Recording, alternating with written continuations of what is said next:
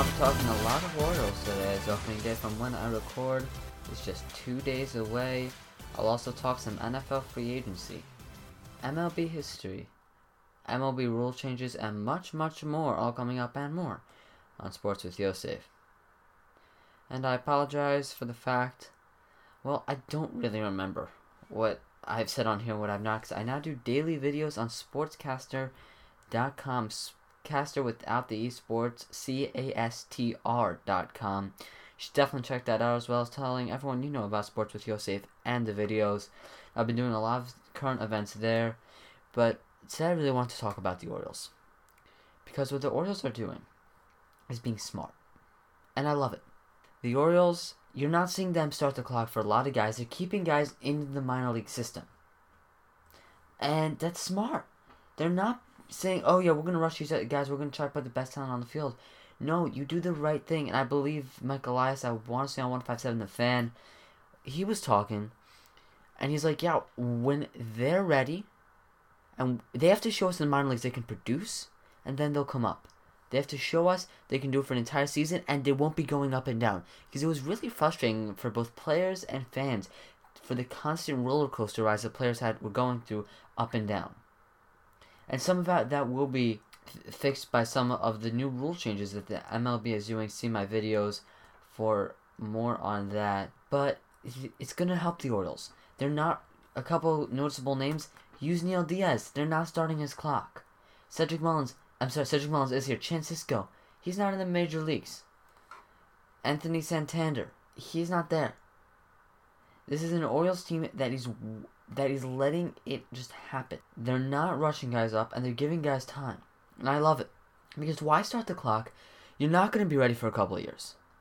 You're not. The, the Orioles don't have a face of the franchise. They don't have anyone who, who looks like they're going to be the guy who's, who's going to carry this team. They're just not ready.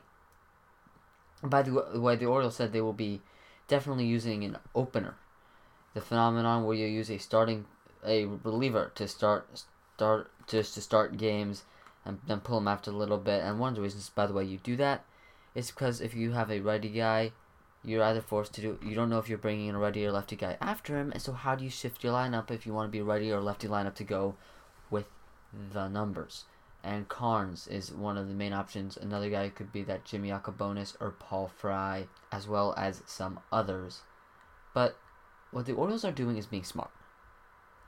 They're saying, why rush the rebuild? We're not going to. Be, the Orioles could win.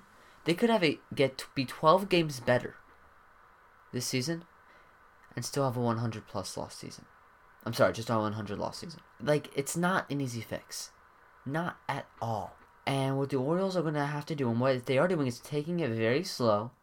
And by the way, anyone who's good for the Orioles will be traded. I don't remember if I said that on my last podcast or the last two podcasts. If you're good, they at the All Star break they will trade you. Because that's what the value is for this franchise, getting younger. But they do have a bunch of guys, a bunch, who are looks like they're they're just from the Dominican Republic. They're not local, and it's really good for the Orioles. They're finding out ways to get other people. You've got Jonathan Villar, Jesus Sucre, Pedro Severino, I'm actually just going on names here because I don't know this for sure, but Renato Nunez, Rio Ruiz. It's good for the Orioles to do what they're doing right now. They're taking it very slow. You're doing the you got Richie Martin. Love to see what he can do this year. At shortstop, he's the Rule Five pick. They've got a bunch of Rule Five picks on the roster, and they're just gonna continue to take it slowly and be smart for the roster, because that's what the Orioles need, and that's what they're finally doing. It's so nice to see how the GM and manager are in sync. How they're working together. Unlike Buck and Dan, they really just didn't. They clashed, and that's what happens when you hire the manager first before the GM. It's a good job by John Lewis when one and what they have done with this franchise. I believe in my last podcast I talked about Bryce Harper and the record-setting deal he wanted and got with that 330 million 13 year deal. 13 or 12 year, I forget, um, with the Phillies. By the way, I think the Phillies could go to the World Series. I'll talk more about that later in the video. I forgot to tease that, but I will be talking about my predictions for this season. But it's just a little couple a week or two ago, Mike Trout was signed to a four hundred thirty million dollar extension, and it was huge. It's thirty. It was he was getting thirty six million dollars a year. I think it was two, uh, twelve years, and it's just a huge contract. How ironic that Bryce Harper he didn't make as much as he as he wanted to make sure that he would have the biggest deal of all time. How ironic that Mike Trout takes that away from him with an extension, and that's by the way becoming a new fad, where you have guys just signing extensions earlier to earlier it was Jacob DeGrom who signed a five-year, hundred thirty million dollar extension. We saw Severino sign an extension earlier in the window winter. We saw uh, Blake Snell sign an extension.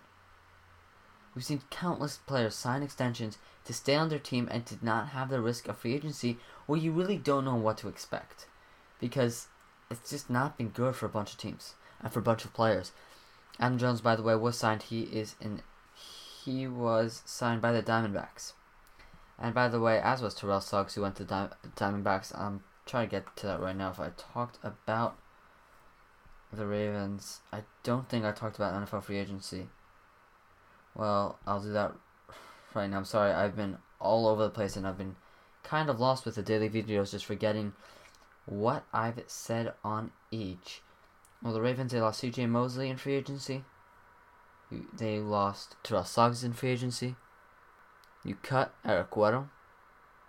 And it's not been good for this Ravens team. I believe I said they cut Michael Crabtree. And it's just the Ravens, they lost a bunch of players. And it didn't help that Odell Beckham Jr. was traded to the Browns. It didn't help at all.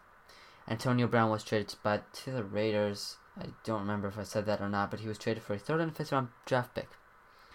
He was basically traded for Mark Andrews and Jordan Lasley. For a future Hall of Famer, a couple years left on your deal, I would definitely take that if I was the Ravens. Good job by the Raiders, horrible job by the Steelers. The Steelers completely falling apart. But the Browns look really good now with Odell Beckham Jr. They've got an incredible receiving core. But the Ravens, they signed a guy kind of like Ed Reed, who was going to the Hall of Fame in the summer. They signed Earl Thomas, and they signed Mark Ingram, and I like both of the signings for the Ravens. That gives them veteran leadership because with, before Earl Thomas came, they did not have a veteran leader on defense, and I was a little worried about that because it's a team since the start of their franchise which has had a veteran leader on defense, and they didn't have one, and it was definitely going to be key for the Ravens just to have one. And the Ravens don't have a lot of veteran leaders, as is this is a, a very very young Ravens team, and I like that. It's and by the way, it's a young Orioles roster also. Baltimore sports teams are just getting younger, which is good to see. But it also means you have lack of leadership, which the Ravens looks like hopefully will take care of with Earl Thomas and Mark Ingram. But it's going to be very interesting to see just what's going to be happening with the Ravens. You're in arguably the best division in football you you've got a very tough schedule next year. And Harbaugh said, yeah, the Browns, I want to say today, he said the Browns have the most talent in the AFC North. But the best team is the team that's going to win the division. And the Browns are going to have an easier schedule for than the Ravens. They really will. And I'm it's going to be very interesting to see what happens with the Ravens and Browns because it's a premier matchup. It used to be Joe Flacco, Ben Roethlisberger, the premier matchup in the AFC North. It is now Lamar Jackson, Baker Mayfield, the first and the last pick of the 2018 first round. Well, the, while the Ravens were doing that, other teams were doing a lot of what they wanted to do in NFL free agency. Le'Veon Bell went to the Jets, by the way, as did C.J. Mosley, Eric Weddle to the Rams, Terrell Suggs, very surprisingly. Well, he went to the Arizona Cardinals. Not a lot. Very few people were expecting that. In fact, nobody was expecting that. Even the Ravens were very surprised by that.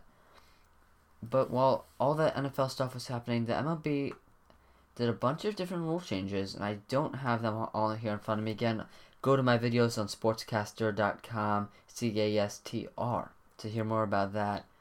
But it did stuff to ban pitchers playing. It shortened inning break. It shortened inning breaks. It's going to set a three batter minimum coming up in 2020 for pitchers among some other things, just to just speed up the game. And the NFL, well, they also did some huge stuff in rule changes. You are now able to throw challenge flag for pass interfer- for no call pass interference, and I believe holding. I'll check that. I can check that up right now. I'm sorry for being all over the place. I just I honestly can't remember what I say on what, and it's good. I'm, offensive pass interference and defensive pass interference are now reviewable inside two minutes is going to go to the replay officials and there was a stuff talking about whether or not they could they would change the onside a kick where you would have a pretty and effectively a fourth and 15 from the 35 if you convert it you have the ball if you don't it's the other team's ball from right there and that was shot down although it looked like it had a lot of support it would be interesting and I know it's not traditional for all the people who like traditional sports, but it would have been really fun to watch like that. It just really would have. Um, I kind of would have liked to see that.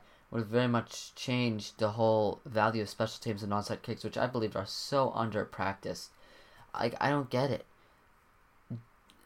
I maybe you're trying to do surprise stuff, but during the preseason, just why not try onside kicks? Why not practice them? I don't. I, I honestly don't get it. Maybe they just practice them in pro, in scrimmage games, in camp. I don't know, but it just doesn't make sense to me why you don't practice that more.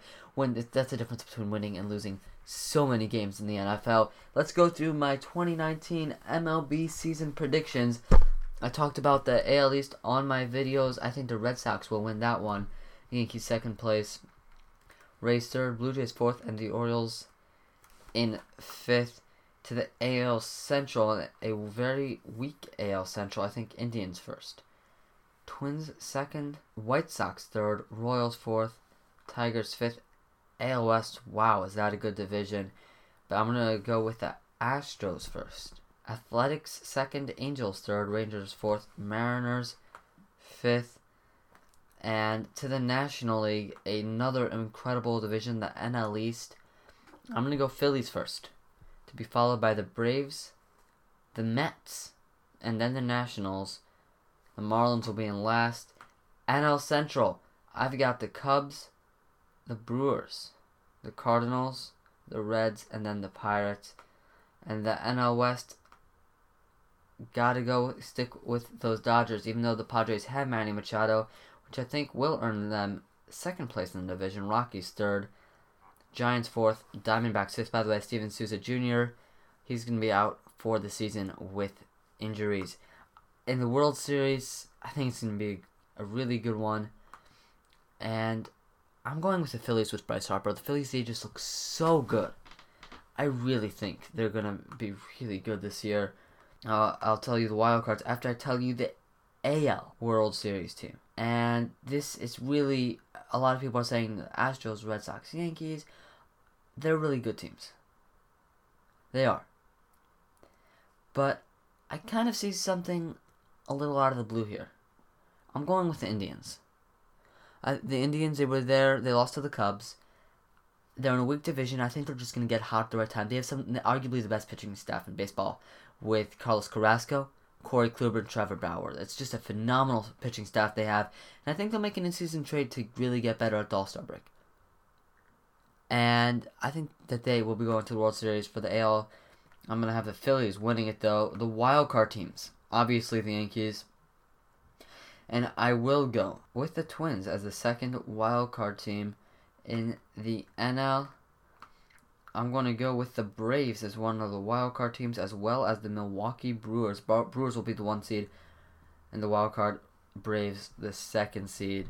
I think it's going to be a very interesting season. A season that I think will be a very surprising season. I think people are really going to they're going to be just stuff that nobody would expect it. And I'm not going to be the person who says, "Oh yeah, the Orioles are going to have an amazing season." I'm not. I don't think they will. But I think the Orioles will surprise people. I think Chris Davis could have a very interesting season this year. Maybe dare I say good? I don't think he will have a historically bad season. It's going to be interesting to watch and see what happens because you've got a bunch of superstars moving around. You've got the Bryce Harper going to the ballpark where he's the best hitter in recent years there. You have Manny Machado going to San Diego where he'll soon be forgotten. Then you've got the Yankees who are injury plagued. See my videos for more on that. And you've got the Red Sox. They repeat. It's so hard to repeat in MLB. It's gonna be an interesting season. I think there'll be a bunch of surprises on the way. Hopefully, I didn't forget what I too much of what I was what I said in previous episodes. But thanks for listening to this edition of Sports with Yosef. Definitely check out my videos on sportscastr.com, C-A-S-T-R. I'm Yosef Messina. I'll try to get another podcast out as soon as I can. Thanks for listening. I'll see you next time.